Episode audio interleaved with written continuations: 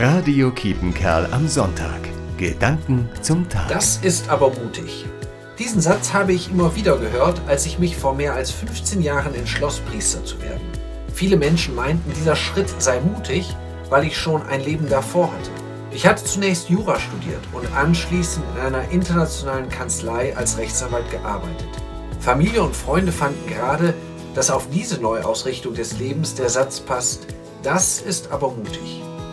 Mut benötigen wir alle immer wieder in unserem Alltag. Ein Kind braucht Mut, wenn es das erste Mal vom 3-Meter-Brett im Schwimmbad springen soll. Ein Jugendlicher braucht Mut bei der Berufsentscheidung. Ein junger Mensch braucht Mut, um sich für den passenden Ehepartner zu entscheiden. Mut brauchen wir alle immer wieder.